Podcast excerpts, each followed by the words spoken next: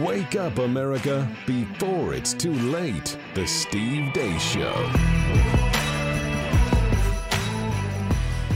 And greetings. Happy Wednesday. Welcome to The Steve Deace Show here live and on demand on Blaze TV, radio, and podcast. My name is Steve Deace. His name is Todd Erzin. His name is Aaron McIntyre. Maybe throughout the course of the time of our time together, we may or may not learn your name. We shall see. And we have, of course, typical Wednesday fare lined up for you. We will get to buy, sell, or hold beginning at the bottom of the hour. I trust, Aaron, that you have some good buy, sell, or hold submissions for the audience here. I believe so. From the audience, I should say. I believe so. All right. The weekly prophet of woe and lamentation joined us, Daniel Horowitz. Him and I had an interesting conversation yesterday off the air. I wonder if maybe we'll get into it some on the air, because it's hard to tell which polls to look at these days. You know, I keep records on people's accuracy, and you know, the public polling industry did not do good in the 2016 and 2020 presidential elections. However, the public polling industry was excellent in 2022 and in the midterms. And frankly, it was people like me and maybe others who were a little bit more friendly or flat out ambassadors or representatives of the right. They did who were right in 2016 and 2020. They did very poorly in 2022. So maybe we have to kind of take this cycle by cycle, right? You know, I do know if you're putting out a poll, I think it was Harvard did this last week. Harvard put out a poll and it had Joe Biden getting 50% of the black vote. I do know if you do that in any cycle, all right, I wouldn't wipe my sphincter hole with your poll because I need more than just half-ply paper. I need a little bit more torque and texture there, and clearly that thing is... Whew, you know, like that's like the Scott's toilet paper of polling. You know, like the half ply stuff that the really cheap gas stations have. And when you're done, you've got to like roll it up into like 20 pieces to get one solid wipe. You know what I'm talking about, Todd? Right? You know, it's really frustrating. This intro really frustrating. Brought to you by 4 sharts and 7 puddings ago. Yes, it is. Yes, I mean basically that's where they just went out and got some North Korean tree bark, and just like shaved it and called it toilet paper. Is what that Scott's stuff is. You know, you always know if you walk into a rest area or a bathroom on the road, man, taking a roadie, and you see the Scotch, you know, we're out there. Yeah, we're going through a half a roll minimum. All right, just to, you know, walk out of that any form of crickets hanging. All right, and that's kind of the version of poll that has Joe Biden getting 50% of the black vote. That's not a poll. Either that's a psyop. That poll is either a psyop, or it's just, you know, you're terrible at this, and the result's the same regardless of the premise. So I was riveted to hear Daniel tell me yesterday, you know, I went through the internals of this CNN poll, and they look pretty solid. I'm like, what? Tell me more. And one of the things inside that CNN poll, by the way, among independents, largest voting bloc in the country, Trump and Biden have a combined minus 72 net favorable. Minus 72. Remember, James Comey almost got fired for a -8. James Comey nearly got fired for a -8. If you remember that. I mean, -8 is bad. I got the reference. You got the reference? Yeah. Okay. It's not quite Christmas in July, maybe. It's a little early yet for people, right? But a -72? It's a little early. How many days till Christmas, Steve? 188. Yep, I knew it. 188 days until Christmas, actually. I do know that. Yeah. I've got a countdown in my family room. I update it constantly. So, but anyway, we'll get into that with Daniel coming up a little bit later on. And no more meanderings via my dulcet tones, pontifications on the merits or lack thereof of public restroom toilet paper. All right, I think we've put that topic to bed. We can flush it even. Oh, hey, what? Hey, is this on? No. Okay, never mind. Let's get to Aaron's rundown of what happened while we were away. What happened while we were away, brought to you by the word centuple. Centuple is like double, triple, quadruple, and so forth, except centuple means 100 times, and centupling down is exactly what Donald Trump is doing on COVID and the jabs. More from his interview with Fox News' Bret Baier was released last night, and Trump says he's totes cool with the way he handled COVID. So it is a big part of that spending, COVID. Do you have regrets about how you handled that? Because some of your opponents... He also continued to brag about Operation Warp Speed. Did the COVID vaccine work? It's such an interesting question, because not only that, I also did the Regenerons of the world, you know, the whole, well, we did a tremendous job on that, but we had a vaccine. Now you have different, COVIDs. You had COVID-19, and then you have different COVIDs, but we had a original was COVID-19, which was the roughest one. So I have a Democrat friend who's very smart. Hopefully he votes for me, but he's very smart. He said, I don't understand one thing about you. I watch your rallies. They're incredible. You talk about beating ISIS. You talk about taxes. You talk about regulation. You talk about everything. But you never said that. I've never heard you talk about how the incredible job you did with the vaccines, because, as you know, I got them done in 9 months, and it was supposed to take anywhere from 5 to 12 years. I broke their ass, okay? And you know who doesn't like me too much? The FDA. Because they were very bureaucratic, and I got it done. And he said, you may have saved in the world, throughout the world, 100 million people, and you never talk about it. I said, I really don't want to talk about it, because as a Republican, it's not a great thing to talk about, because for some reason, it's just not. For some reason? Yeah, for some reason. Mr. I Alone Can Solve also says he was absolutely castrated when it came to Anthony Fauci. You didn't fire him. You listened to him. You kept him on. Well, he's a civil service word. You're not actually allowed to fire him, but I wouldn't let that usually get in my way. You know, it's one of those things. Most powerful man on the face of the planet couldn't kick somebody out of his own task force. It's just one of those things. Trump was also asked about his First Step Act and how it conflicts with his promise to give the death penalty to drug dealers. A woman who you know very well was in jail. She had 24 more years to serve. She served for 22 years. She had Alice Johnson. Alice. She was in the Super Bowl. High quality. Oh, yeah. I said, how many years? And she was on a telephone call, and they were involved in selling marijuana, mostly marijuana. And she got like 50 years in jail. But she'd be killed under your plan. Huh? As a drug dealer? No. Under that? Learning Chinese today. Today's phrase is... It's one of those things. Moving on, the Pentagon jiggled their couch cushions, and you won't believe what they found. We have confirmed that for FY23, the final calculation is $3.6 billion. And for FY22, it is $2.6 billion, for a combined total of $6.2 billion. These valuation errors in no way limit or restricted the size of any of our PDAs or impacted the provision of support to Ukraine. And while the DOD retains the authority to utilize the recaptured PDA, this has no bearing on appropriated USAI or Ukraine PDA replenishment funding approved by Congress. $6 billion in accounting errors goes straight to Ukraine. Learning Russian today. Today's phrase is... It's one of those things. Former Vice President Mike Pence had this to say about meatball surgery and chemical castration in the name of gender. In my home state of Indiana and around the country, to prohibit gender transition, chemical or surgical treatment for children under the age of 18. I'm libertarian enough to say, if you're an adult, live while you live. I may not agree with decisions you make, but we'll love you and love our neighbor as ourselves, as my faith requires, right? But live and let live. Love your neighbor as you love yourself now means live and let live. Learning German today. Today's phrase is... It's one of those things. Es ist eines dieser Dinge. And finally, a palate cleanser. Here's Congressman Chip Roy in front of the House Rules Committee. The people in this Congress are ignoring the people of Texas. And by the way, the migrants getting abused. That's the truth. Talking about people who are admitted into this country. We're talking about the legal definition of admission, not the one app where you're processing people through a port of entry and just dumping them into the United States without having any idea when they return for a hearing on whether their asylum claim was legitimate in the first place, which it usually is not. That's the truth.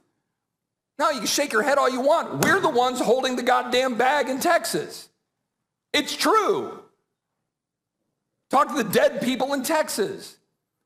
Yeah, good, walk out. You don't like the rants? We don't like what's happening to Texas because of you and the president down the other end of Pennsylvania Avenue. That's the truth. Mr. Chair, the gentlelady from Minnesota made an issue about not getting personal. I would urge the chair to... All right, I'll retract to you, to my colleagues on the other side of the aisle. And by the way, it's a small committee room. We don't have to scream. Look, the fact of the matter is I have people dying in my state as a direct consequence of what this federal government fails to do. Kids in my district dying from fentanyl pouring into the community. Schools overrun, hospitals overrun, people trying to figure out how to deal with what is happening because the federal government refuses to do its basic duty. And that's what happened while we were away. I think I'm going to go out of order with the live reads if you guys are okay. Because I think, man, after watching all of that, you might need to calm down a little bit and have a nice glass of wine from our friends over at Bonner Private Wines. You've heard me talking about these amazing extreme altitude wines from Bonner Private Wines and their wine partnership before. These are from vineyards deep in the Andes Mountains. Families that are doing this now for going on a second century. Phenomenal red wines. And they go great this time of year, grilling season with red meat. I mean, they go great with anything, any time of year. And if you want to try them right now or try them again, or in Todd's case, again and again and again. You can visit BonnerPrivateWines.com/Steve. You'll not only get the wine for over 50% off, but you'll get free shipping as well. That's a big deal when we're talking about imported wine. So the wine for over 50% off and free shipping, plus a bonus bottle of small batch limited production wine from their exclusive wine cellar. So that's 4 bottles for the price of 3 at half off with free shipping. You cannot beat it. BonnerPrivateWines.com/Steve is where you want to go. That's BonnerPrivateWines.com/Steve. We have talked a lot, and I think deservedly so, that what we are mired in right now is a culture, is more of a spiritual war than even just your regular run-of-the-mill culture war, right? Yes. And we have largely focused on the signs of that coming from the enemy camp. That we have transcended even deep political, deep-seated cultural, fundamental philosophical issues into just true darkness, right? Mm-hmm. And we have done that looking at the things they are now defending, the things they now stand for, and it's just clear that these are things that go against human nature, even sinful human nature. They go against, remember, sin is 2 things. Number 1, first and foremost, it is a rebellion and a rejection of God's law. So disobedience. But number 2, it's the motive for why we largely sin. The motive for why we largely sin is that we think we should determine the boundaries for the basic instincts and desires and behaviors and impulses and tastes that God has put within us, that we should break free of the guidelines that he has set around those things and exploit them as we see fit. So sin is largely an exploitation, human sin of its own. Human sin on its own is largely an exploitation of the image in which we were made, or our attempts to exploit those things within other people for our own benefit. What we're dealing with here is demonic. We are now not looking to exploit our humanity. We are looking to go against it, to work against it, to end it. It's nihilistic. It's not sensual. It's nihilistic. I think, though, we've made that point very, very clear. And we'll keep making that point because, Lord knows, unfortunately, in the era in which we live, the evidence will continue to mount to that end.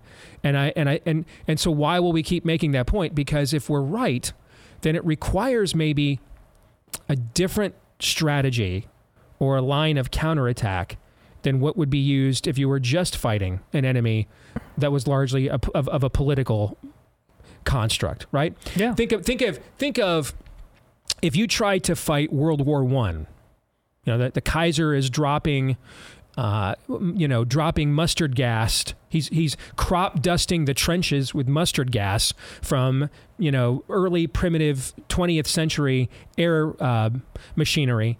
And you're out there decked up like a member of the Roman legion. You're screwed. Doesn't matter like what level of commitment you have. It doesn't really matter.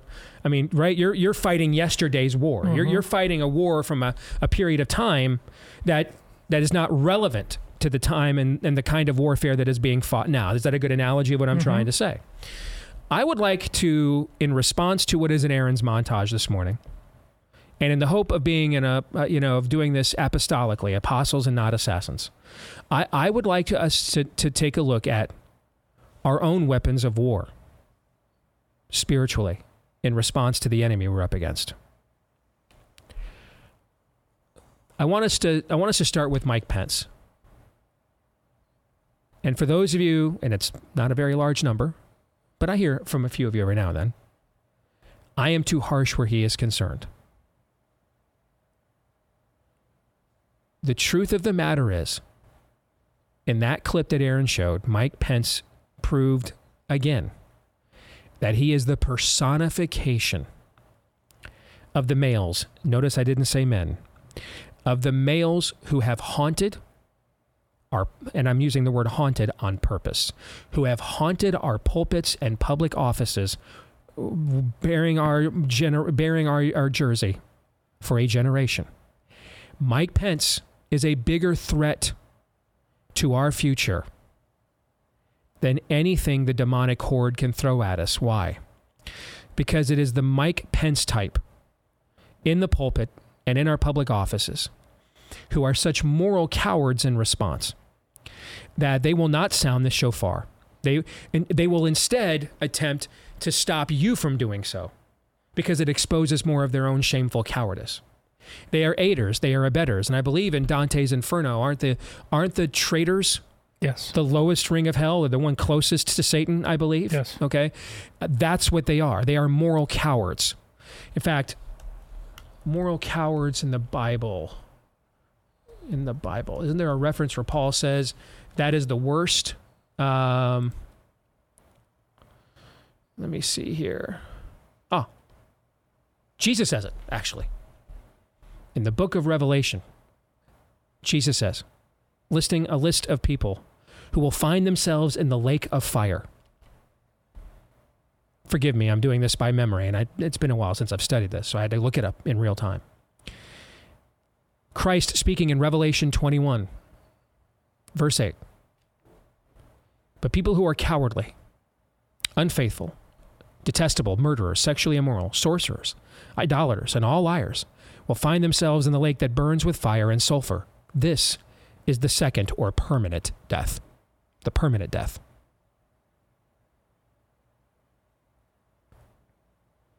Notice here, sorcerers, idolaters, those would be demonic activities, right? Mm-hmm. But what was first in the list that Jesus articulates here? The Lord speaks first. Cowardly is before even idolaters and sorcerers. Be not afraid. That's right. How many times is that said in the Bible? Fear not or be not afraid. Some reference to it, some like 365 times, something like that. It's maybe the most oft repeated phrase in the entire scriptures, Genesis to Revelation. But people who are cowardly, that's maybe where Dante perhaps got the inspiration for the rings of hell and ordering them thusly. It's from that scripture, maybe. But people who are cowardly. First, those are the words of the Lord himself. The first people thrown into the lake of fire, the cowardly.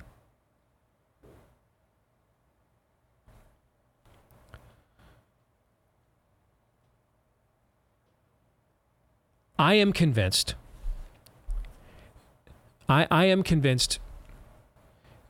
that we're going to need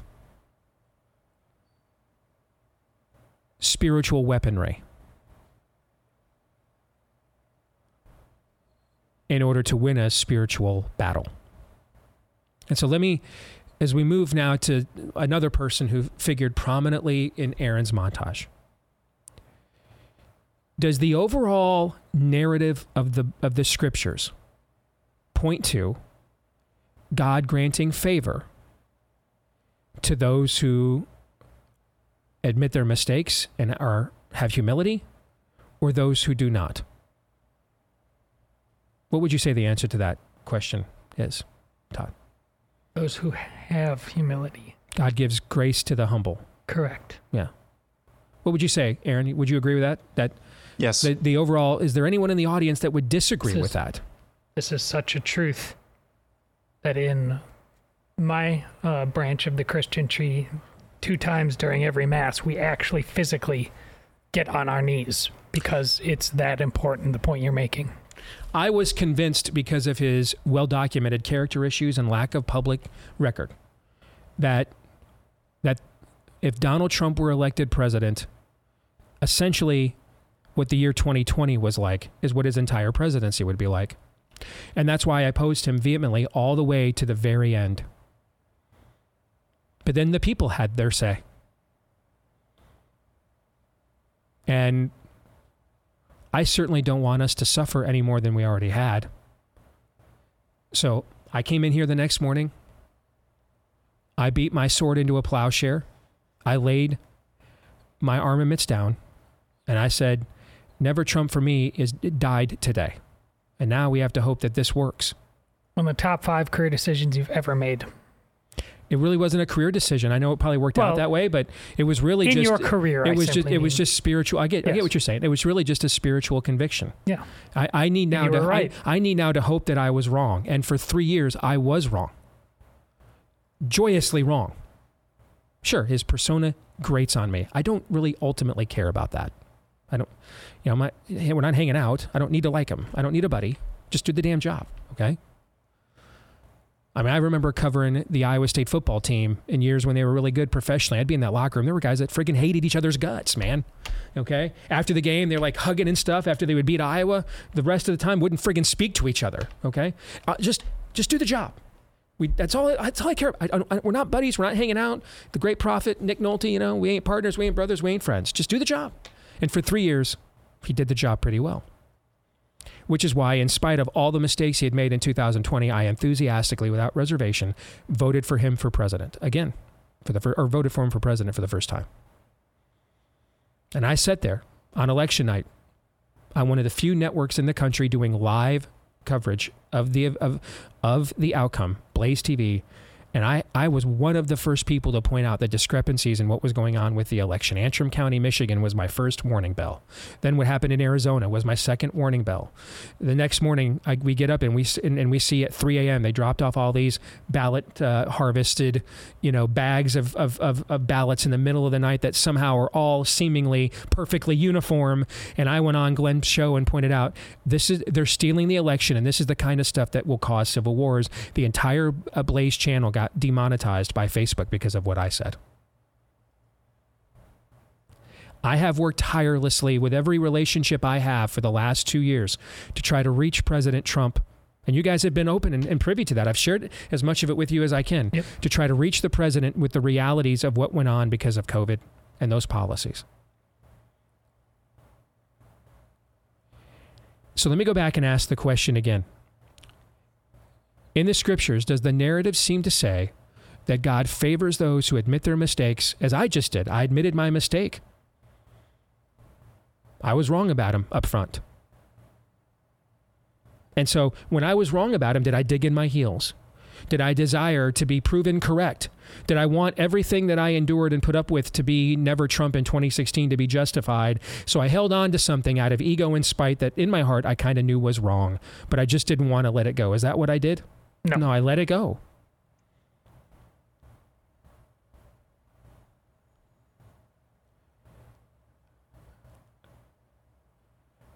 I think there's a...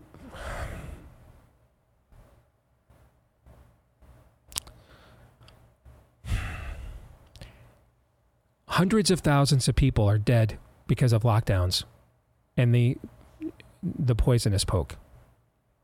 Hundreds of thousands of people are dead. therapy clinics like my wife's, where she is practicing her craft as a therapist as we speak today, are overrun with young people who haven't recovered from being locked down, sequestered from society, and their levels of depression. How many of you, your loved ones, died alone? And you never made peace with them. Your kid never got a graduation. You never got a funeral.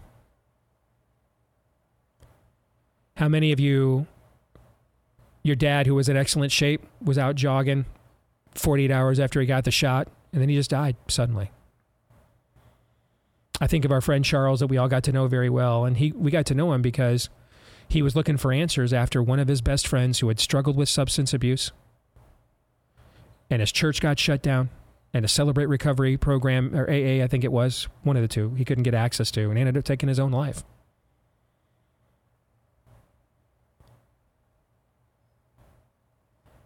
The president's policies alleviated a lot of suffering in the world, and he should get credit for that. The Abrahamic Accords relieved suffering in the world. Donald Trump deserves credit for that. The overturning of Roe versus Wade ended significant suffering in this world. That he should get credit for that. We had the largest middle class income growth that we have seen in this country since the dot-com boom. So basically this century so far. That alleviates suffering. Are families that are financially well off more likely to get divorced than the families that aren't? No, it's the other way around. Mm-hmm. He should get credit for that. And if I'm being humble, I have to constantly remind myself, because his personality grates on me and because I'm so angry about what went on during COVID, I have to keep reminding myself to do that, okay? So pray for me where that is concerned. But folks, do you think it is in God's nature to grant favor to someone whose acts caused great suffering and they're not repentant for it? Because everything he did in 2020, as it relates to COVID, caused great suffering too. And that suffering is ongoing as well. We still haven't ended the escalation of the excess deaths. It still goes on. Just nobody seems to care. Because I don't. And if he's going to be the champion here again, he can't beat these people politically. He's out. He's too far gone with independence. It's almost at this point. Ironically, one of the things that might actually help him repackage himself with independence is to show the very kind of repentance and remorse and humility I'm advocating for. That might cause us to say, you know what? Maybe the guy has changed. Maybe he is different. Because this current path, that's not happening, and that's the largest voting bloc in the country. It's clear he can't beat them legally. They own all the levers of power. They just, Hunter Biden, here's your gun charge, plead guilty, you can go out and buy a gun today if you want. By the way, we're going to take your guns away if you guys don't mind. Not going to beat him legally, not going to beat him politically. So we're kind of out of fronts here of how to beat these people if he's going to be our champion, right? Yeah. We got one front left. Now, the good news is it just so happens to be the most powerful one of them all, spiritually. But I just don't believe God will grant favor to someone who has caused great suffering and will not show any remorse or humility for it. I don't. Now, on the other hand, I believe in a God that shows that it will instantly at times show favor to people who have caused suffering and are earnestly repentant for it, to the point that so much favor that at times, this is what the prodigal son is kind of about, at times those of us who didn't cause that suffering are like, wait a minute, shouldn't he feel bad for a little bit longer here? That's not right? Mm-hmm. That's how the kingdom of God tilts toward mercy triumphs over judgment, but it doesn't say mercy cancels judgment, does it? No. And maybe you'll get that analysis nowhere else in America today, and maybe that's because I'm just a crackpot and completely wrong. I don't know. But we're up against hell. And I think we're only going to win a spiritual battle spiritually, and I have doubts we can win a spiritual battle with a champion who is unrepentant of the suffering he caused. That's my 2 cents this morning.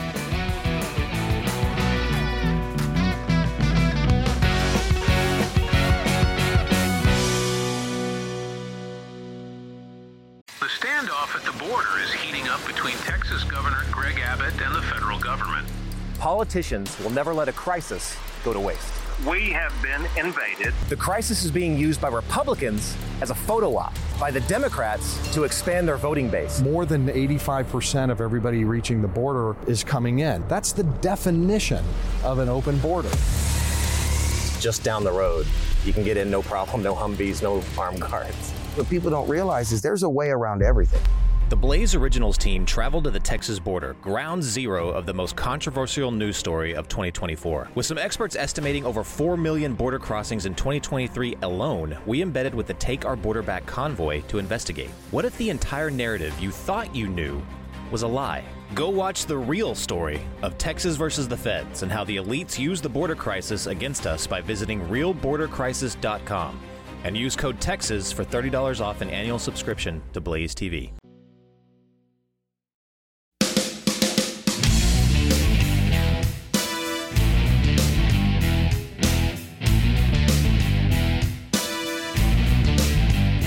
So we brought on a new partner on the show called Naturally Clean, Bob Vila. He's still around. Did you know that? Well, on this mortal coil, I think I knew that. Yeah. He gave Naturally Clean a big endorsement. Said it was the most eco-friendly carpet stain remover on the market today. But how about I just give it my own endorsement? Because it's like what the corporations say during Pride Month. I'm a bit of a homosexual myself, right? Okay. All right. I'm a bit of a clean freak myself, except I really am. That everybody that knows me will attest to that as one of my idiosyncrasies. All right. I am a bit of a clean freak. Forgive me. I was raised by Vicky. I was eager to try these products. They are spectacular. Our dog Cap recently had an accident in the living room. And of course, it had to happen right after I got the carpets professionally cleaned, because why not? It's like he was just waiting. Hadn't had one in months. It's like, hey, the old man got, like, let's test this son of a gun. I got out the Naturally Clean pet stain remover. It was incredible. I mean, I'm serious. It's dramatically better than anything we have bought on the market commercially. That also is loaded with chemicals. I'm using it for the laundry now. I sprayed out the garage floor with the floor cleaner. I mean, this stuff is phenomenal. All of it manufactured here in the USA. Met the owners a couple weeks back. They're patriots as well. So you're supporting a company that supports your values on top of everything else. They do free 2-day shipping. Free 2-day shipping. Get your Steve's Essential Starter Kit. So a variety of the products that they offer. When you go to naturallyitsclean.com/Steve, naturallyitsclean.com/Steve. Again, naturallyitsclean.com/Steve. Really good stuff. All right, let's get to buy, sell, or hold. Aaron, with some help from you, his friends in the audience, has prepared for you and I, Todd, a series of tweets that will put us to the test. Are we going to buy it? Are we going to sell it? Indeed. If we ever use the hold, however, we are guilty of punking out in defiance of the dude code. And therefore, your penalty will be you have to listen to Mike Pence pontificate on the moral issues of the day. 24 hours nonstop. No sleep, no food, eyelids taped open. I thought this was going to be, you're going to have to help Lindsey Graham get to the bottom of the Fox News glory holes. Yikes. That's what it should have been. Yikes. As bad as the oppressive nature of your Lindsey Graham ultimatums, I think this is the cruelest punishment yet. I'm more likely than ever before to avoid a hold. Indeed. This is the cruelest punishment that we have ever offered yet. Who's more masculine, Lindsey Graham or Mike Pence? Yes. No. No. That's an even better answer. Yes. All right, Aaron, let's go. We begin with Matthias Nilsson. With the likelihood of Alito and Thomas, both in their mid-70s, retiring during the next presidential term, it makes the 2024 election the most crucial we've ever had. So you guys know how much I loathe this talking point. All right. Yes, I have spent how much of my career railing against this talking point. Meaning the most important of election of our lifetime talking point. Okay. My computer actually has the precise time. It is 12:40 a.m. Eastern Time on June 21st, 2023. The first day of summer, correct? Yeah. So maybe it's the summer solstice. Okay. But mark the tape. For the first time ever, I will agree that this is the most important election of our lifetimes. But for this reason? And this is one of the reasons. Yeah.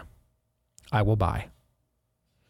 It's not the only reason, but it's one of the reasons. We're not just talking about any two Supreme Court justices here.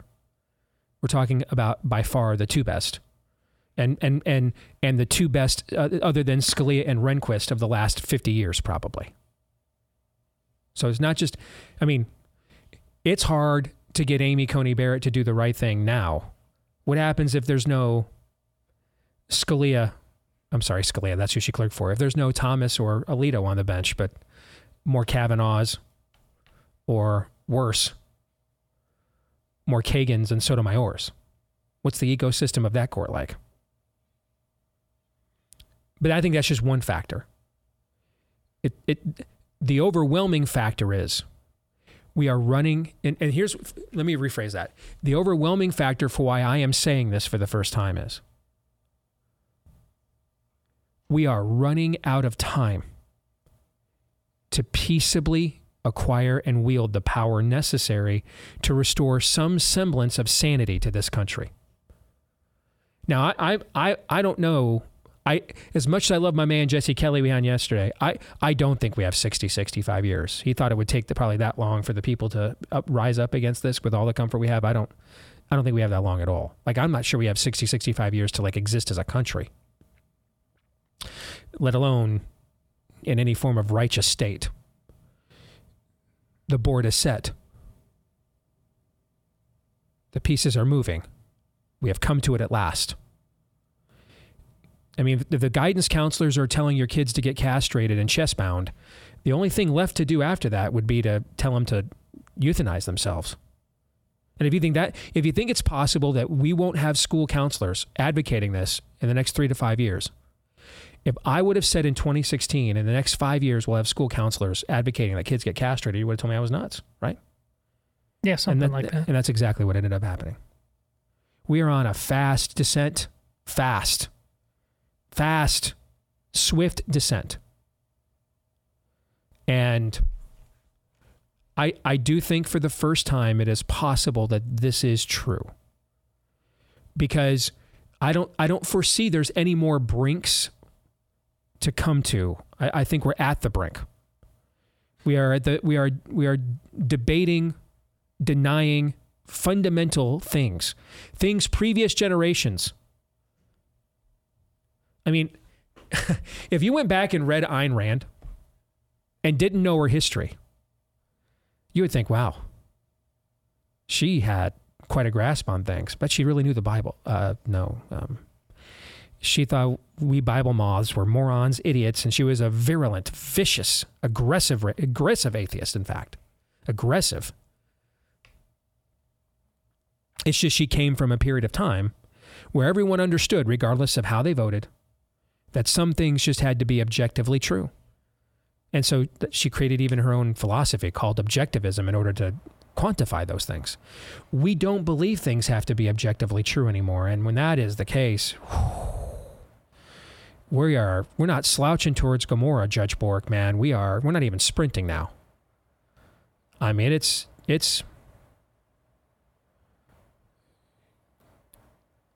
we're descending. If you hear what I'm picking up when I'm laying down here.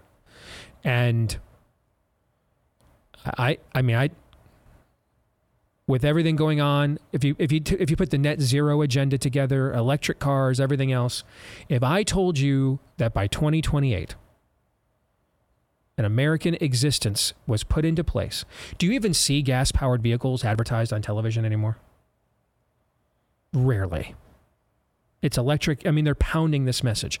By 2028, if I told you that in America, you weren't allowed to drive anything other than an electric vehicle, that some central hub on a federal or state level, like this is the new driver's license. But the new driver's license is, what'd you post on social media last night? And is your car? That this level of control was implemented. I mean, I go back to something that's been haunting me. I had dinner in Boise a couple weeks ago with a great man, Peter McCullough. You guys all know him from our show. It's something he said that just blew my mind. He said several things that blew my mind, but one of them was this. He said, traveling the country and traveling the world, what has truly astonished me is how many people want a king. Yes, that's why I'm selling on this. That's right. I'm selling. You are absolutely right. Because it doesn't matter if we get the clones of Alito. If the average American male continues to be the average American male, it just doesn't matter. That's why I'm selling what you just said. Okay. Now for some whiplash. Top 10 Spirit of the Age grunge hits of the 90s. Gosh, no. This is from Jim Stocker, by the way. So someone else is trying this. Is it Sean something? Griffiths, usually does these? Mm-hmm. Okay, all right. Yeah. Okay. Intersex Love Song. Good. Yeah, that'll work. Black Hole Sun. Oh, no. That's spelled they spelled it S-O-N. No. Gender Unknown. No. That's super unknown. Yeah. Spoona Man. So we went, we went Soundgarden 3 songs in a row. Mm. Did you notice that? He went Soundgarden 3 songs in a row. Nice. Okay. Spoona Man. Spoonin'. Oh, that's next one. Vaseline. No changes necessary. Get out. Stop. Booster. Instead of Rooster. So far we've done 2 Stone Temple Pilots, 3 Soundgardens, and we just did an Alice in Chains. Okay. Booster, In Groom. Oh, instead of In Bloom. Dude, for Nirvana. Could that be sadly the best one yet? In Groom. He gets it. Man with a Box. Oh, God. Oh, no, that's the best one. Another Alice in Chains reference there. That's the best one. Man with a Box. Stevens Flow. So Pearl Jam has entered the chat.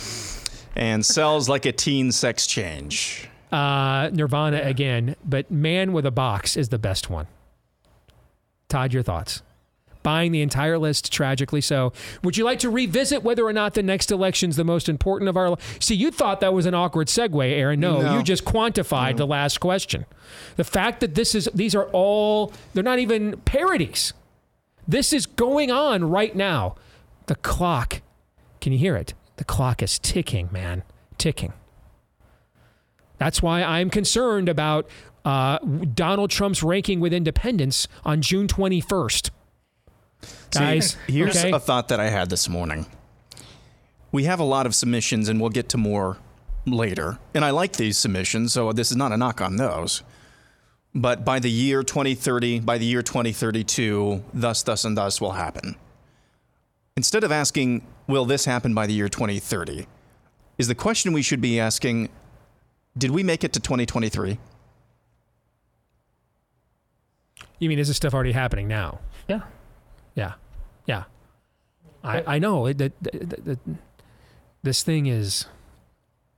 I mean, it's accelerating. 90s grunge was supposed to be like, we just kind of, we don't care. Yeah. We've given up.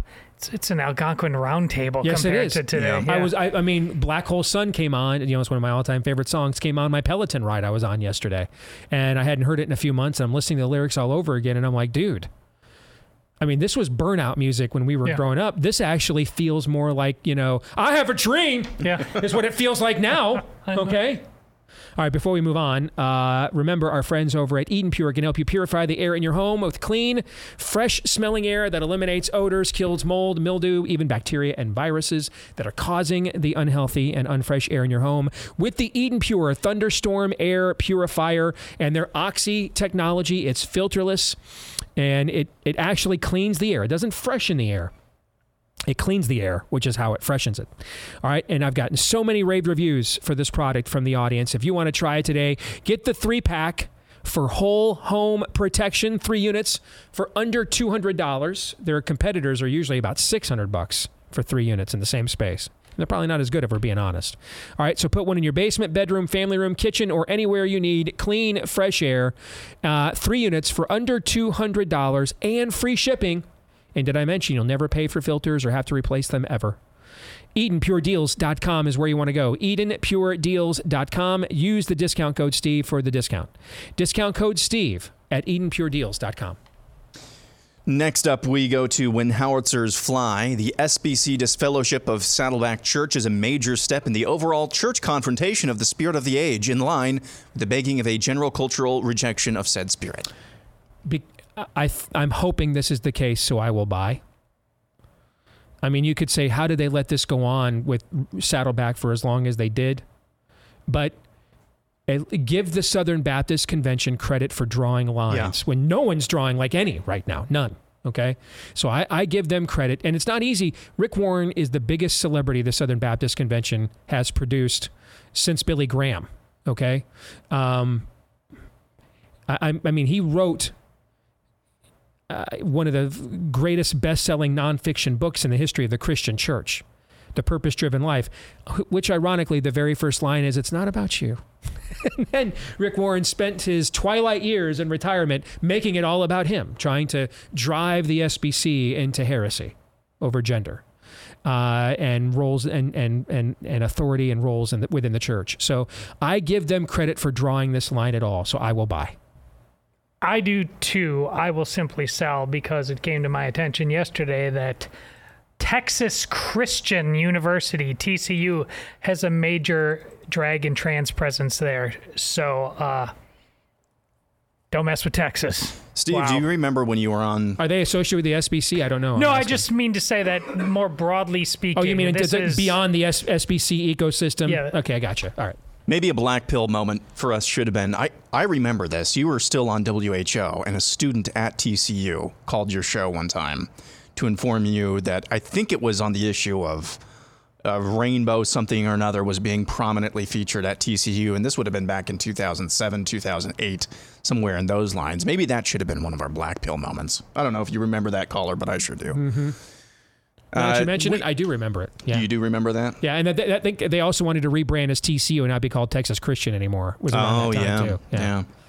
Yeah. So when we come back, because we don't have enough time for this right now, I have no idea. I've never watched a single episode of Star Trek. We have a list from Bruce Logan, top 11 all-time Star Trek series episodes. I have no frame of reference, Steve, but you do. I do. Yeah. And so you will be a harsh judge until it became Gay Trek. Yeah. Yeah, like I haven't watched any of the CBS app Star Trek at all until season 3 of Picard. Season 3 of Picard is spectacular. It's phenomenal. So thank you to my buddy Tim Young for the recommendation. It's not woke at all, only a little gay, okay? And it's a veiled reference to gayness. The rest of it is just really kick-ass, great stuff. And I was blown away. Amy and I were like blown away by the production value. We're like, this is on an app. I mean, there is better CGI in Star Trek Season 3 Picard than in several of the recent MCU movies. I mean, the cinematography and stuff was spectacular. So, but prior to season 3 of Picard, it's all been Gay Trek. So I haven't watched like any of it. So, are any of those episodes on here or the old school stuff? I'm not sure. We'll see. All right, we'll discuss it when we come back. Daniel Horowitz will join us as well. Stay tuned.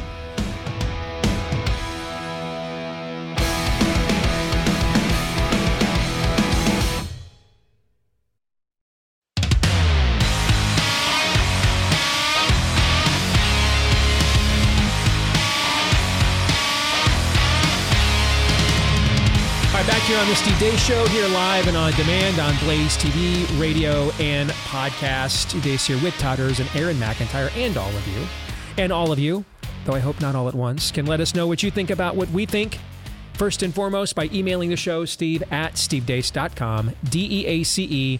Like us on Facebook, MeWe, and Gab. You can follow me at Steve Deace Show on Twitter, Getter, Instagram, and TikTok. You can also find me at Real Steve Deace, at Real Steve Deace on Truth Social. We would like to find your 5-star review on our podcast pages. So if you've yet to leave one of those, please, if you like the show, do that. And thank you to each and every one of you who have. You can hit subscribe or follow if you're on iTunes as well. All those things help the show, which is why we are so thankful for each and every one. Collective wants to be helpful to you because they know a lot of you are, you've got a side hustle, maybe a small business, you're an entrepreneur, freelancer, and that's how you feed your family, consultant, software designer, a developer, coach, photographer, etc. But then there's the crushing work that a solo entrepreneur has to deal with. Business formation, paperwork, accounting, bookkeeping, taxes, and more. And you want to be focused on your passion. That's how you're going to make money. That's how you're going to feed your family. Let them focus on the details at Collective, the all-in-one financial solution for freelancers, contractors, and self-employed entrepreneurs, especially if you're making north of $60,000 a year. They want to make sure to help you with taxes, bookkeeping, accounting, even payroll, the perfect marriage of technology plus human tax and accounting experts that are there to guide you. And help you maximize your tax savings. For example, if you've already made some money this year and you don't yet have an S-Corp election right now through, actually, that was last week. Uh-oh. So this is why you guys got to respond to what when we give you the details. This it's expired. In the rundown today. Yeah, it's in the rundown today, but it expired on June 13th. Go to collective.com. Yeah, but you know what? I think it was good that they put that in there, though. You know why? Because it indicates these are the kinds of details that are hard to remember when you are so focused on the actual product or the service that you're trying to perform. So let them handle those details for you. Collective.com is where you want to go. Again, collective.com. That's collective.com. All right, let's get back to buy, sell, or hold at the bottom of the hour. Daniel Horowitz will join us. Until then, Aaron. We go now to Bruce Logan, top 11 all-time Star Trek series episodes. Number 11, The Trouble with Tribbles. All right, so that absolutely is considered an all-time classic episode of the original series. So, you know, my typical thing when we do these lists is, am I immediately offended that it's on there? No, then I'm okay with it, even if I wouldn't put it on there or it's not ranked where I would have it. So The Trouble with Tribbles is a signature Star Trek episode, so I'll buy. I'm just letting Steve run with these because other than The Next Generation, I was not a classic Star Trek follower. It'll be out of my purview. Number 10, The Doomsday Machine. Put the whole list up there. Let me see. Okay, that's spacey. Yeah, unification. Okay. Yeah.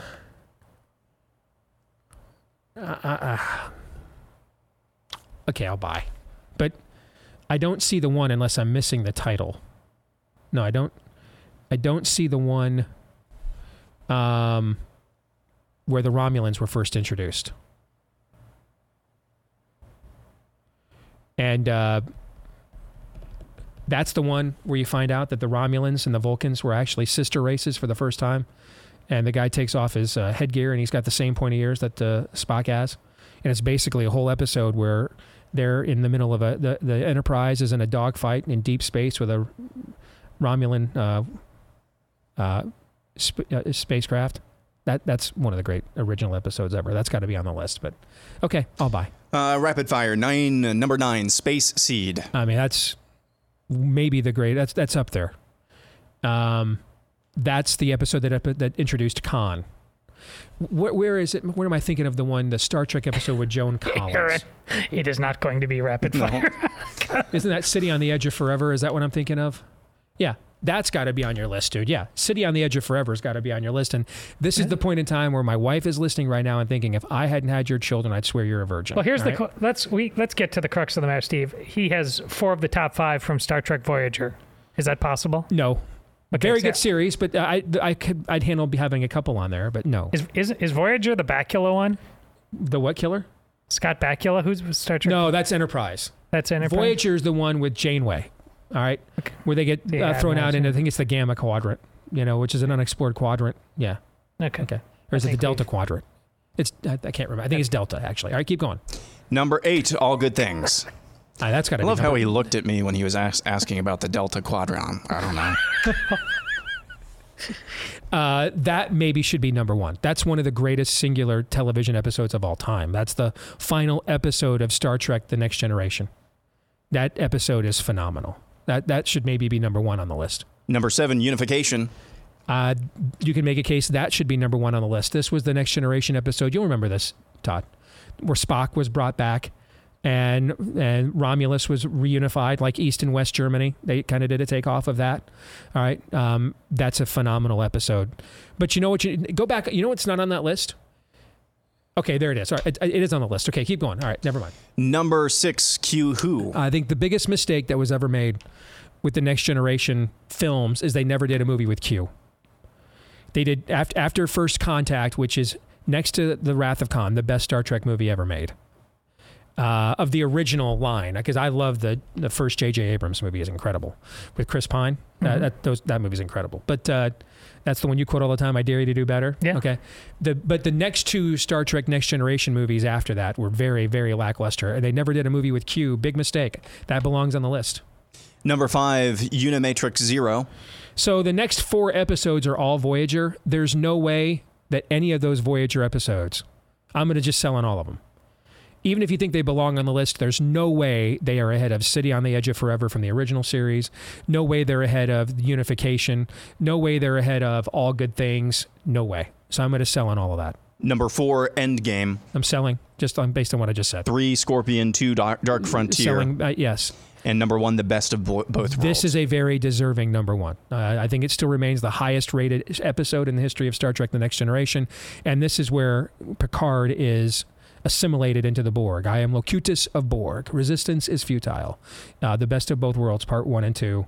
And First Contact serves as like a sequel to those episodes. So I think that's a deserving number 1. It would certainly be in my top 5, even if I wouldn't have it number 1. Not a bad list. Just the Voyager stuff's all way too high. All right, moving on to Chipper. GoldenEye 007 Nintendo 64 version is the best video game of all time. Never played it, so I got to sell.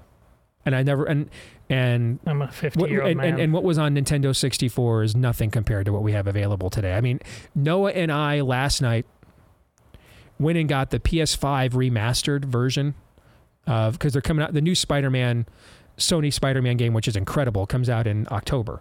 And so we're like, well, let's go through and play, in anticipation of that.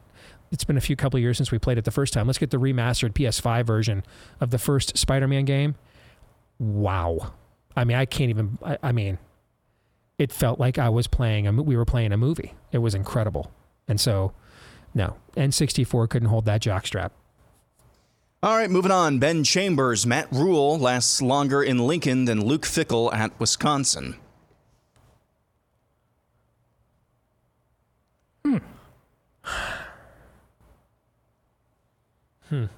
I'm selling only because I think you have it wrong. I don't have an instinct one way or the other. Both are fraught with a certain degree of obvious peril. But also both bring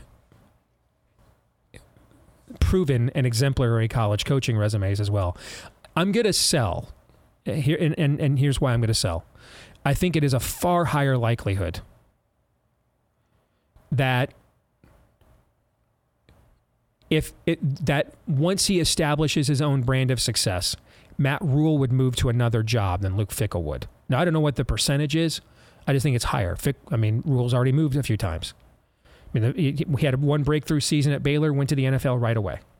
Left Temple, which, was, of course, a stepping stone job. Fickell has been Fickell about choosing jobs all along.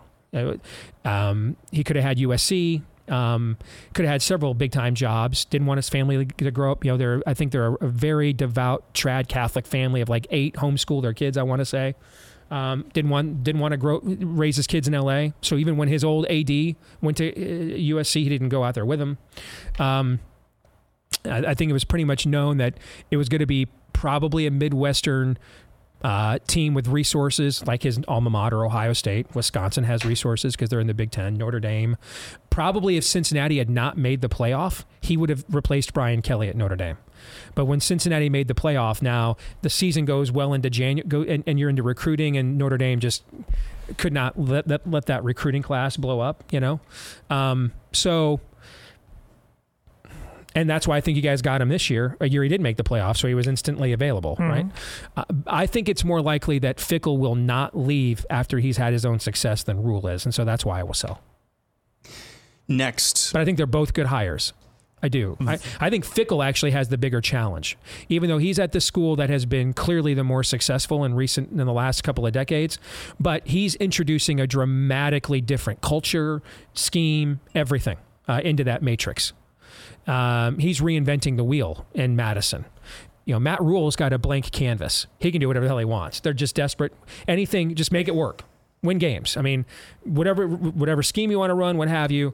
Fickle is taking the legacy of a guy who's still alive, by the way, and completely, you know, rebooting it. He's terraforming it. I think that's the bigger challenge. Next up, Viral Architect says Mount Rushmore of Will Ferrell movies: Elf, Step Brothers, Talladega Nights, and Anchorman. I think that's a great list. Here's a further follow-up. Are those the only good Will Ferrell movies? Actually, no. What's the one with Mark Wahlberg where they're cops? That's got to be on the list. Hard something. Yeah. It's Ferrell. I just watched that. I mean, it's Cop, Get Hard. Get Hard. Yeah. No, they went to prison. That was when they went to prison. The Other Guys. Mm-hmm. Oh yeah. All right. I think The Other Guys is better than Step Brothers, man. The Other Guys is tremendous. That opening scene, man, where The Rock and Samuel L. Jackson just jump off the roof for no reason to their death is great. Okay, it's great.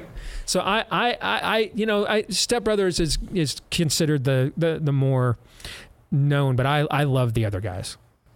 Perhaps no other comedic actor is a hit or miss more than Will Ferrell. One of the worst movies I've ever seen in a theater. Hilarious. There are some that's like you're trying way too hard. One of the worst movies I've ever seen in a theater was the Sherlock Holmes thing that came out a couple of years ago.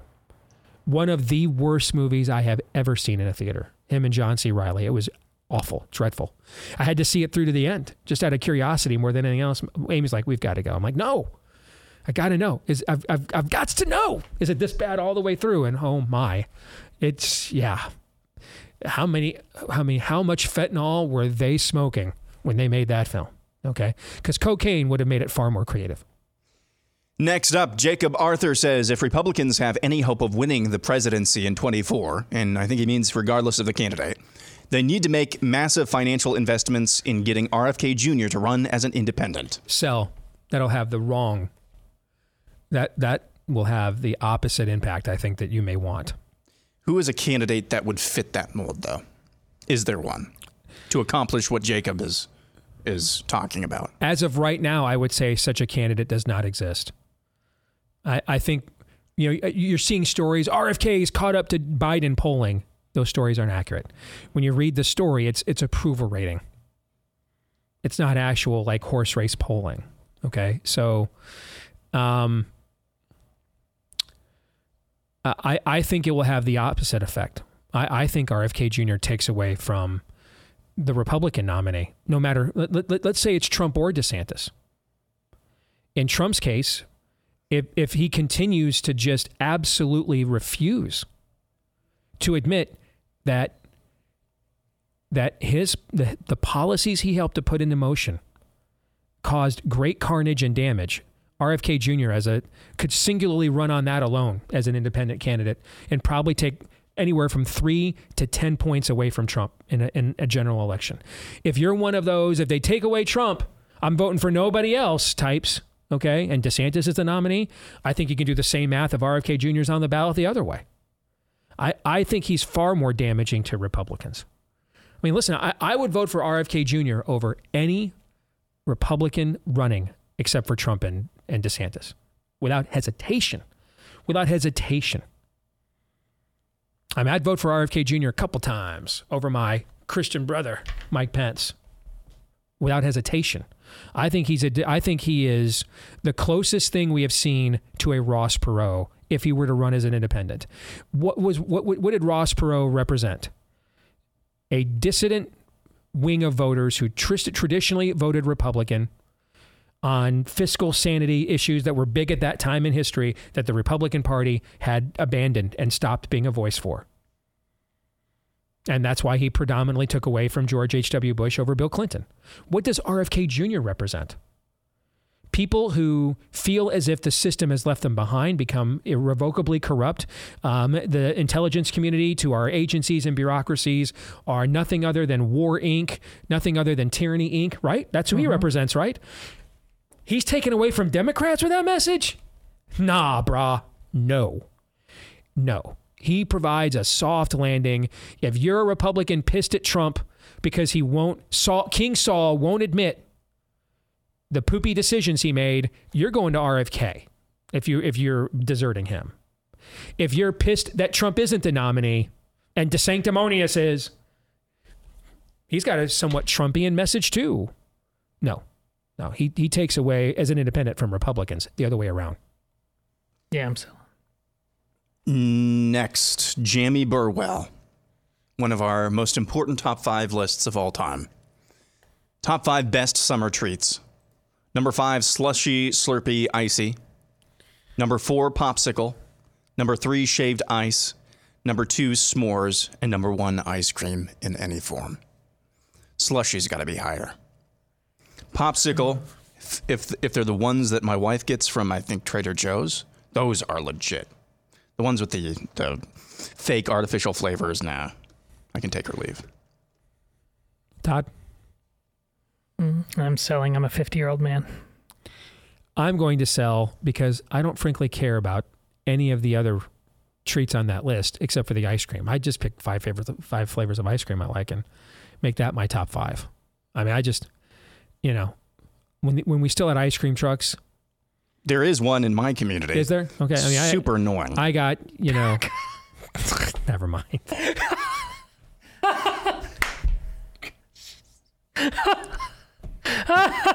Electronic, like Nintendo sounding, you know, loudspeaker playing Silent Night in the middle of June really loudly.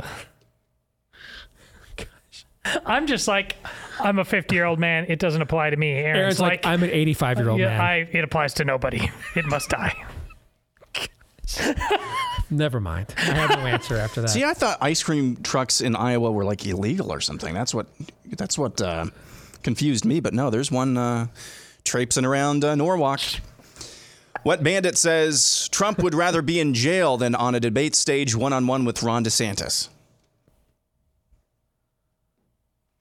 I need to believe that Donald Trump wants to be anywhere other than jail.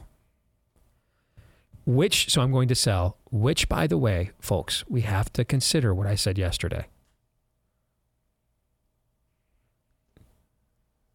Donald Trump has a history of putting his self-interest ahead of others that he's in intimate relationships with, whether that's creditors, wives.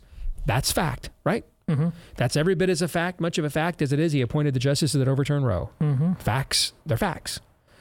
And I do think we need to consider the possibility here that he would cut a deal to stay out of prison that would remove him from consideration for the presidency. I don't know what those percentages are, but they ain't zero. I mean, Bret Baier asked him every question possible the other night. You know what question he didn't ask him? Are you prepared at 70? What is he, 76, 77, I want to say? Yeah. Are you prepared at 76, 77 years old to spend the rest of your natural life in prison over this? I'd just love to know what he said. What was his answer? Just I want to see his reaction. So I'm going to sell because I just can't possibly believe that's true.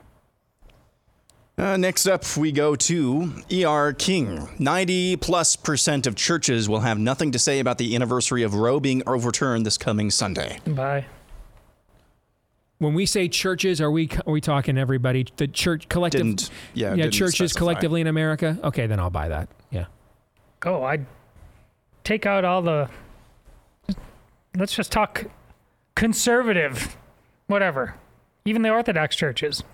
I don't think 90% of them are going to bring it up. Next, Earth to Mel says... Damn, when is the football season? I mean, goodness, that's depressing. Earth to Mel. Sean Patrick Flannery reading the audio version of Nefarious would be a huge bestseller. Did you see his response on Twitter about that notion? No. Did he respond? I did not see it. No. He said, I'm game. That's it. Did he? Oh, okay. Yeah. Well, it depends on how much he wants to get compensated for that. That could be a hurdle, you know, but it would be something to have his voice on it for sure. Yeah. Next, Steve Deace Burner says this. College football will add a separate offsite referee committee who can overturn calls made by refs in the actual game that concluded in instant replay session. The purpose will largely be to eliminate potential crowd pressure bias that on-site refs deal with and experience. I could see this, but for another reason, gambling. The idea of, are the outcomes clean? Are you doing everything possible to avoid any form of a class action lawsuit? Because of your practices. I mean, this is why we have, I mean, the stock market is a form of learned speculation, which is a nice way of saying gambling. And so whether it's a stock market or a commodities market, they all have regulatory agencies, right? That oversee the transactions, that oversee the flow, even the flow of information within the habitats themselves to make sure that things are at least have the veneer of being fair and objective. I could see this happening comprehensively with sports across the board because now you have legalized learned speculation. People are investing, gambling, on the outcomes, and that's what you're doing at the market for soybeans and for sugar and for stocks and bonds and mutual funds. You're investing, see that as gambling, on an outcome. All right. Anytime that you invest in an outcome that is uncertain, that you are uncertain of, and that you directly have no say in the outcome of, that is a form of gambling. And so all these other forms of gambling have third-party regulatory capture. I could absolutely see that come to sports as well, especially now that the leagues are partnering with the gambling. You know, there's the NFL sponsored by DraftKings. Yeah, you absolutely want to avoid that kind of stuff. You bet. I could see it. I'll buy only because this is clearly debased and utterly unnecessary. So it's what we're going to do. So I'll buy. But there's a since it's debased and unnecessary, we will do so. There's a direct line of correlation with the condition of things as we spend most of our time talking about this show. And men, look at I mean, we're parsing this like it's scripture. Mm-hmm. It's disgusting to me. It is absolutely disgusting to me. This is one of, you know, maybe your soccer. I just love that you do this. I do. I love how persistent you are in resetting this. Okay. I love it. Big fan. I like it. I'll never stop. Listened to sports. I'll never stop. I have not listened to sports talk radio probably almost since the start of the new year. It's just tedious and very cringy. And you know what I listen to for sports talk radio, guys? I listen to sports gambling podcasts. Why? Because they only care about the games and the outcomes. They don't give a poop and the turd about the drama and the politics surrounding it. That's all they care about. That's the place where I can go to listen, and it's just actually about the games. Okay. But since we talked about the Borg, it's all the Borg. It has totally co-opted the men of this nation. It's so appalling. Next, go to the Rooftop Bandits. The United States of America will survive to 2030 with all 50 states in current constitutional government. 2030. Okay. Yeah, I'll buy.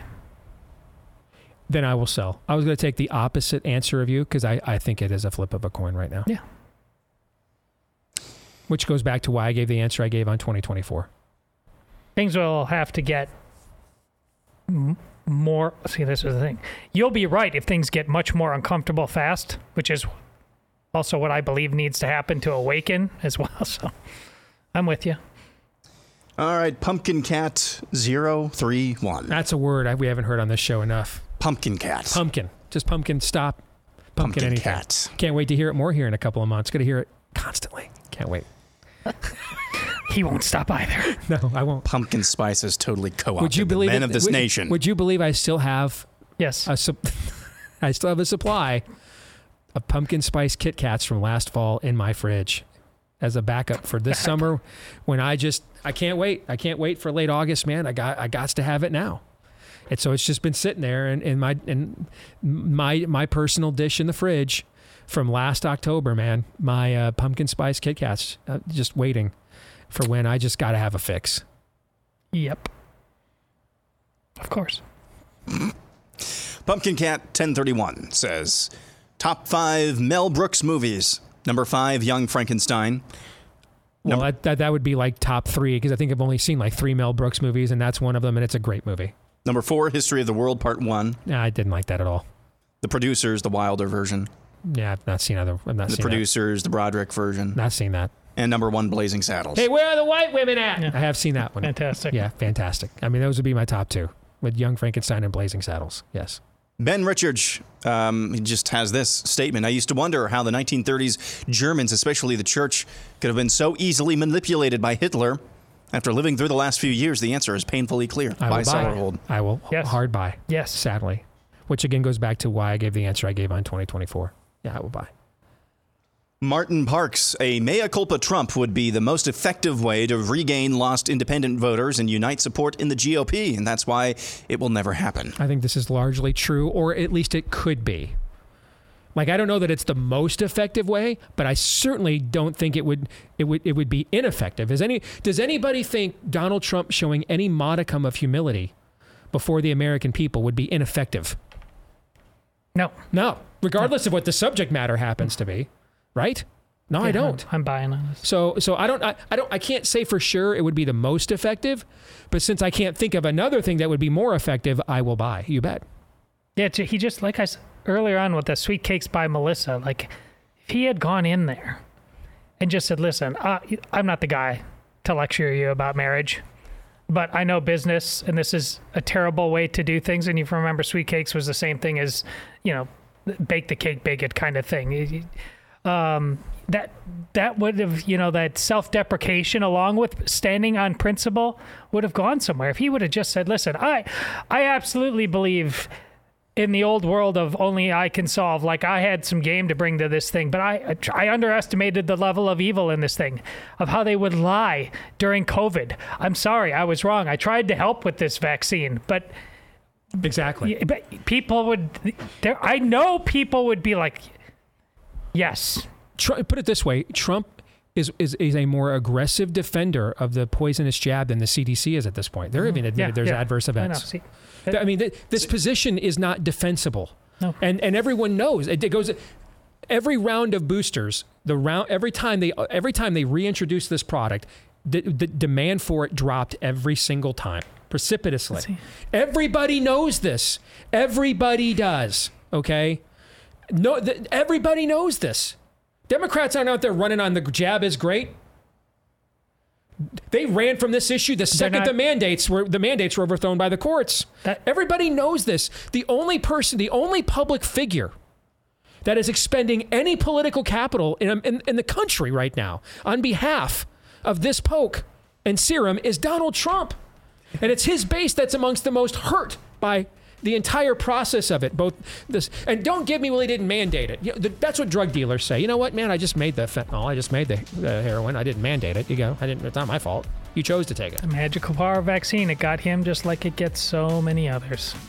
We'll come back, find out what Daniel Horowitz thinks when we do. Stay tuned.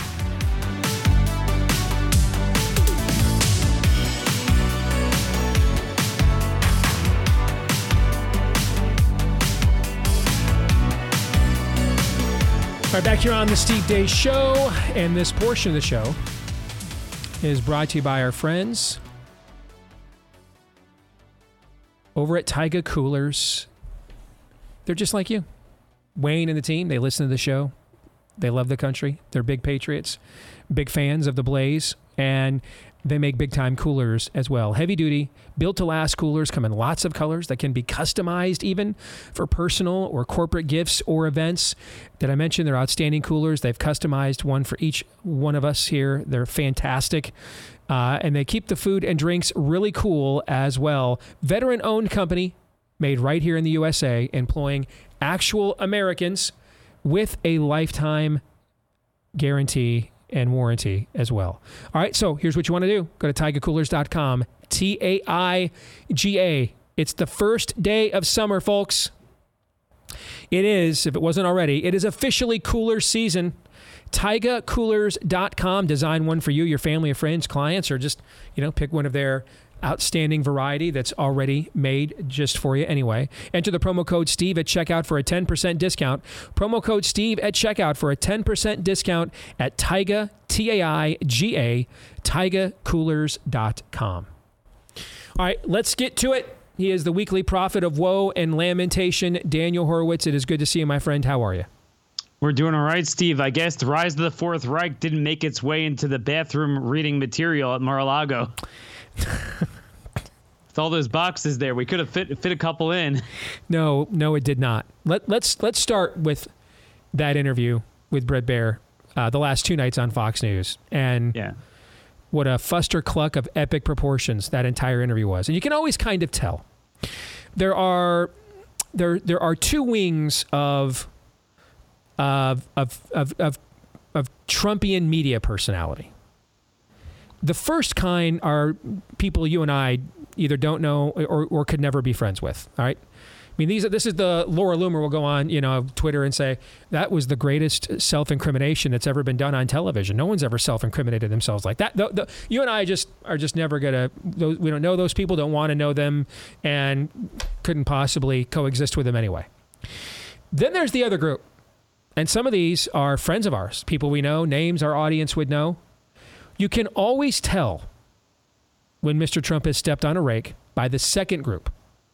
What the second group will do is say nothing, total silence, like it didn't happen, like a tree falls in the forest, man. Either they're just not saying a thing about anything, or they're talking about everything other than the rake we all just saw their boy just step on. And boy howdy, has that not been the reaction over the last two nights of this Bret Baier interview on Fox News, Daniel? You know, I told my audience today, after all the time I spent on COVID, I really don't like talking about Trump. We have so many issues we want to go over. I said, if I didn't talk about that, I'd be a hack.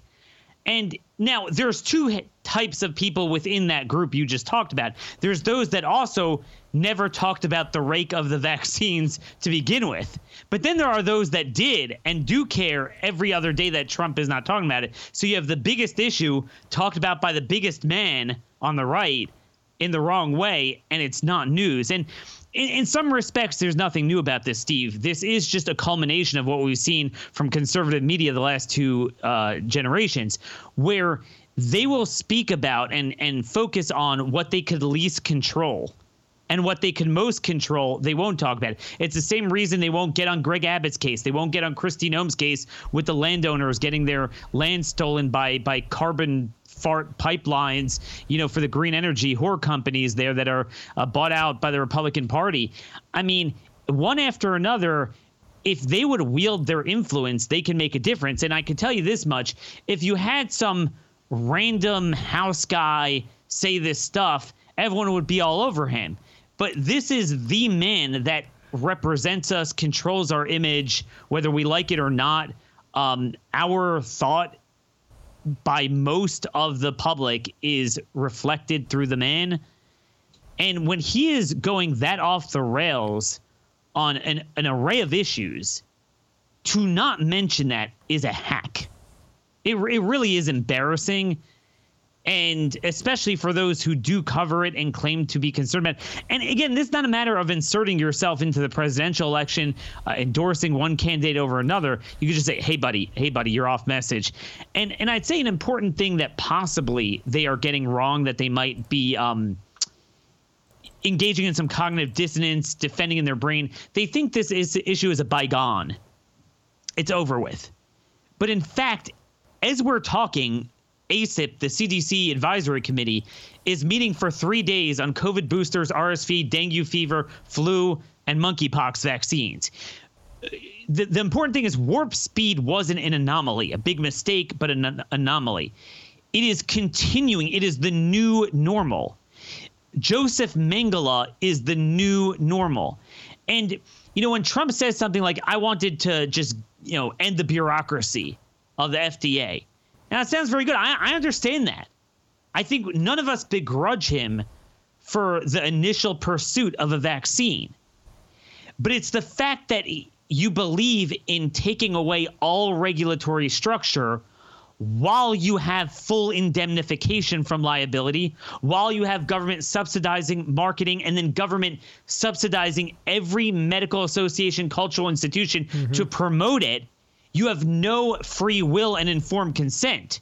So if you take away any regulatory guardrail, that's the worst form of fascism. They just approved boosters for the fall for a formulation that doesn't even exist and didn't even have a clinical trial yet after we had negative efficacy on the previous booster. And there's not a peep about it. So this is an issue that is a live fire grenade. It's not an artifact of the past that, yeah, it's kind of let us down. This is still going on. It's just like with the tranny issue.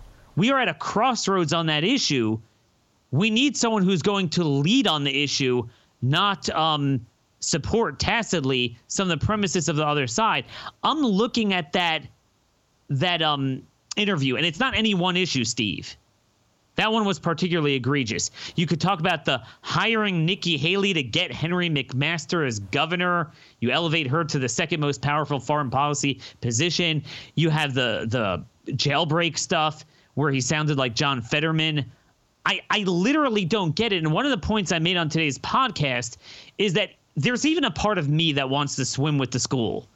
Like, look, maybe he'll be different. They beat him up so much. He'll be much better on policy personnel. You watch that interview and it's like, no. I mean, it's the same thing we battled for 4 years. I think one of the great ironies here is that much of our industry is... Here's my read of where I see our movement. Our movement believes it is inevitable Donald Trump will be the GOP nominee. Our movement believes it is inevitable that he will end up pleading guilty or being found guilty of felonies and maybe incarcerated to some degree. Our movement thinks that he has virtually no chance to win a general election. I talked privately with somebody who has been very high up in Trump world. Recently, they told me off the record, listen, man, I'm already telling people that I know, put everything you can get into getting 51 U.S. senators. He can't be beaten for the nomination. He has no chance to win a general election. These are all things that are openly discussed privately within our movement. Oh, yeah. But on the other hand, the economy is not good. We have seen... And so because of that, I think there's a great worry about being seen as trying to detach people from Trump and having that hurt your bottom line as a business. And so I think these are four things that are largely thought and believed in much of conservative media and much of the conservative movement or industry. And they might all be true. The problem is they're not reconcilable either. You know, and what's the end game? Yeah, because what is the end game? I mean, we all there's a fear that there's short term we can't survive without him, and long term we're not going to have him because they're just going to beat him or put him in prison anyway. And so there's this idea of being kind of trapped in this middle ground, this lukewarm hell, and there are none of those in politics. And I sense that is a lot of what is happening within our side. Do you think that's fair or not? Steve, it is, but I will say that in many respects, it's the same thing. I left because the same thing that's been happening my entire career and really since Reagan, in that it's all about conservative media is ultimately about giving cover to the Republican Party. And if the Republican Party is perfidious and rotten to the core, which it is and has been for quite some time, well, that's what you're giving cover to. Trump just put a little bit of a bigger flare on it, and some more unique optics and an even greater appreciation from the core part of the conservative base as opposed to kind of the Bush years, McCain and Romney. But it's the same thing. There's nothing unique about this, that where they could wield the most influence within their family, they refuse to speak up. See, this is the thing. Right. This is the great irony is if we actually collectively said after, particularly after that joke of an interview on the COVID and the vaccine topic the other night, all right, if we collectively as an industry and a movement just got together and said, all right, Mr. President, no, that cannot happen. All right. And we would potentially spur in him the very humility that might actually give him a fighting chance to repackage himself with independence that yesterday said that he has a minus 40 net favorable rating, minus 40. That's the largest voting block in the country. It might give him a fighting chance and thus us a fighting chance to get to repackage himself to those people if he showed something in his personality he's never demonstrated before, humility. That's the irony of this. We're actually enabling his eventual downfall by the constant feeding and perpetuating of this nauseating egotism that outside of about 30% of the Republican Party, the rest of America, even a lot of us who thought he was a good president and will vote for him, frankly, either somewhere between are bored by, disdain, or just find openly detestable. Or we're out of time. We can't afford this. You know, one of the interesting things is there has never been a time when we have faced such existential threats from within. I mean, again, the trannyism, the border, the crime, the inflation, the green energy, the Joseph Mengele biomedical security state, the political targeting, the racial discrimination, just to name a few. And yet there's never been a time where the public on the issues has been with us that much. Because there has been a pendulum pullback, 15-point drop in GOP support for gay marriage when that was an inexorable trend, up every year, and then even 6 points back on Dems. And certainly when you get to the tranny stuff, it's obviously much more bipartisan and pronounced. And yet there's never been such a time where we have failed to wield the power to drive into that anvil waiting for us to support, accept, and sustain our policy gains. If we don't deal with that now while we have the opportunity, you get Switzerland. They just held a referendum on COVID fascism, and 62% even now voted to sustain it. 60% voted to get to net zero by whatever year to get rid of all of the human progress. And then like 80% voted for this OECD, cooperative minimum tax that they want to get for all European and American, North American countries. That's what they want. The people there want it. We're not quite there. We're there in certain parts of the country are like Europe, but we could still probably win a national election. And then, Steve, there are 25 states where I could point to you existential threats that are coming from the state government that have nothing to do with but the media, nothing to do with Biden, nothing to do with the Democrats. And if you only got the top 50 voices together, you could floor the gas pedal on that and win civilization battles. Yet it never happens. They'll talk about their latest take on Hunter Biden when you're not going to move the needle on that at this point, unless you're going to have a government funding fight over DOJ, which no one else is calling for. But this is nothing new. It's the same reason why we would have Senate or gubernatorial candidates come along that represent everything we claim to represent against an incumbent who is everything we say we hate, and we can never get traction for the guy because of Mark Twain's scarce patriot. They will only join a fight when it no longer costs anything to fight for it. And that's the reality. Mm-hmm. So the polling, like you mentioned the polling, whenever you're up, forget about Trump because Trump is nothing new. You have Greg Abbott. You have Brad Little in Idaho. You have any loser in all these states, Kay Ivey in Alabama. At the beginning, they will always be leading in the poll. The incumbent, the better known 800-pound gorilla in the room will be leading. But like you said, it's a self-fulfilling prophecy. If you would all get involved, you are very likely to change that. They are too cowardly. What bothers me even more, Steve, quickly, is that you and I both know that if tomorrow the polling would be more even between the top two candidates, you would see a little bit of a change in attitude. Oh, absolutely. That in itself bothers me. Absolutely. Ron DeSantis was suddenly getting a ton more coverage in conservative media than he's not getting right now. Completely agree.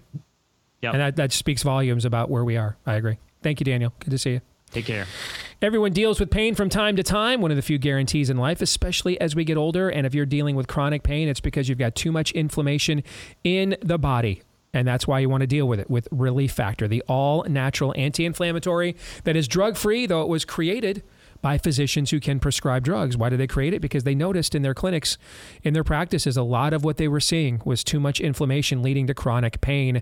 And, you know, taking over-the-counter, even regular drugs like Tylenol and ibuprofen, taking them in doses, though, on a daily basis, man, that can really put a strain on your liver and other organs in the body. So what if we could do this the natural way? That's what Relief Factor aims to do. And you can try it for 3 weeks right now. See if you don't see a difference in your body and the pain level in 3 weeks or less for just $20 with their 3-week quick start at relieffactor.com. Why do they offer this? Because about 70% of the time, people who try it stick with it because of the results they see in 3 weeks or less, and they want those results long term. Relieffactor.com, relieffactor.com, or call them at 800-4-RELIEF. Thoughts on the conversation we just had with Daniel before we get out of here? Yeah, we have no time. This whole Ocean Gate thing, this dude who made the submersible that is now lost at the bottom of the ocean and they're desperately trying to find. Well, now it turns out we find out how woke he actually was. And this is why we have no time. And it's connected to Trump in that there's just too much extraneous nonsense. We have a job to do. We have got to get back to the basics, and there's a proof of concept of some man named Ron DeSantis who knows how to do it. Whatever successes Donald Trump has, there's just too much extra nonsense, and we're going to end up at the bottom of a trench unless we correct quickly.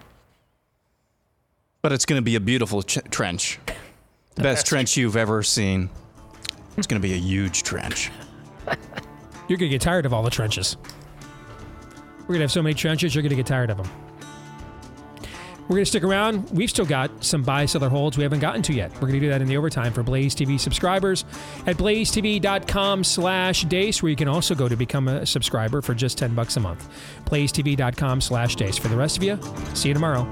John 3:17. This is Steve Deace on the Blaze Radio Network.